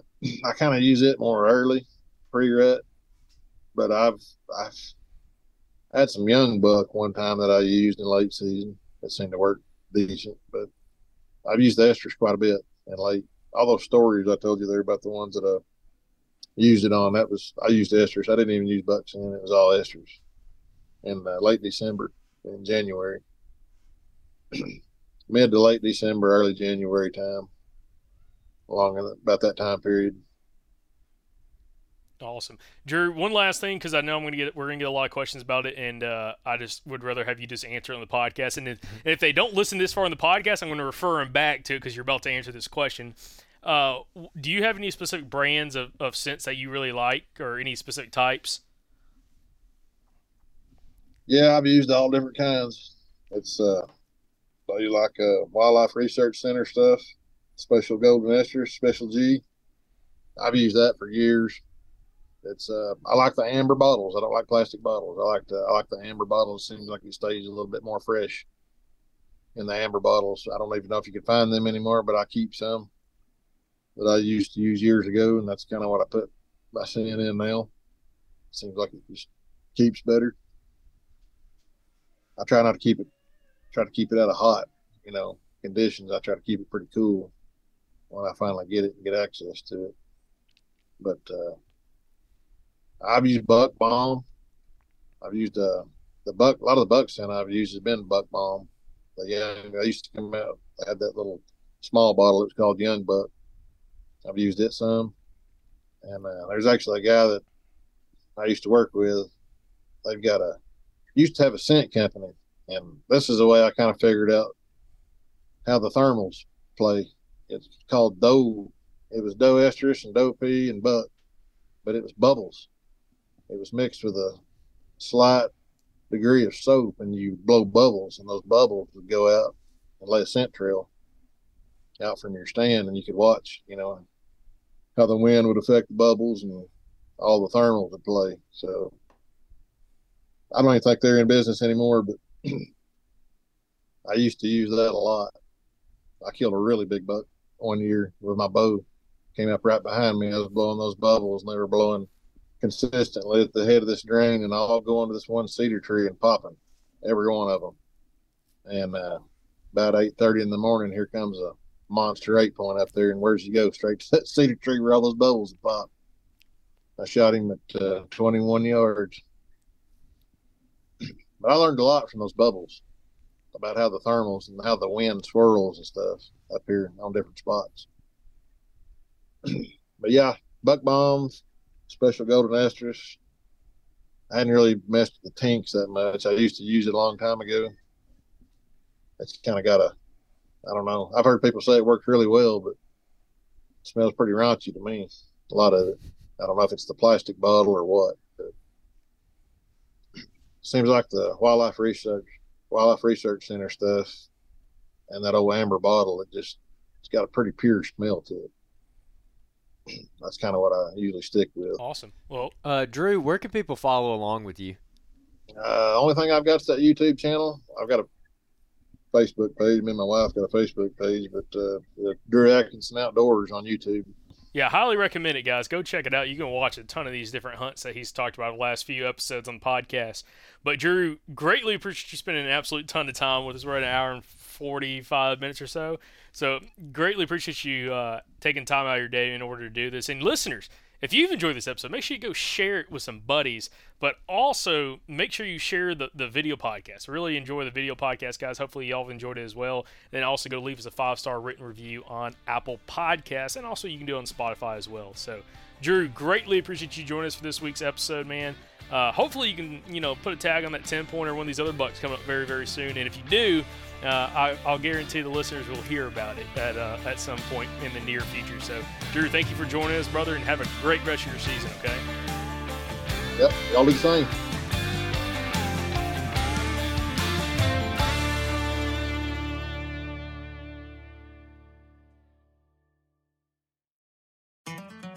Hey, everybody. This is Kyle Veet, host of the Ozark Podcast a show where we sit down with outdoorsmen of the Ozark Mountains region to talk all things hunting and fishing. Just like the outdoorsmen who live here, we follow the seasons and interview regional experts on everything from bear hunting to fishing for smallmouth and trout and discussing big questions like what happened to all the quail in the southeast.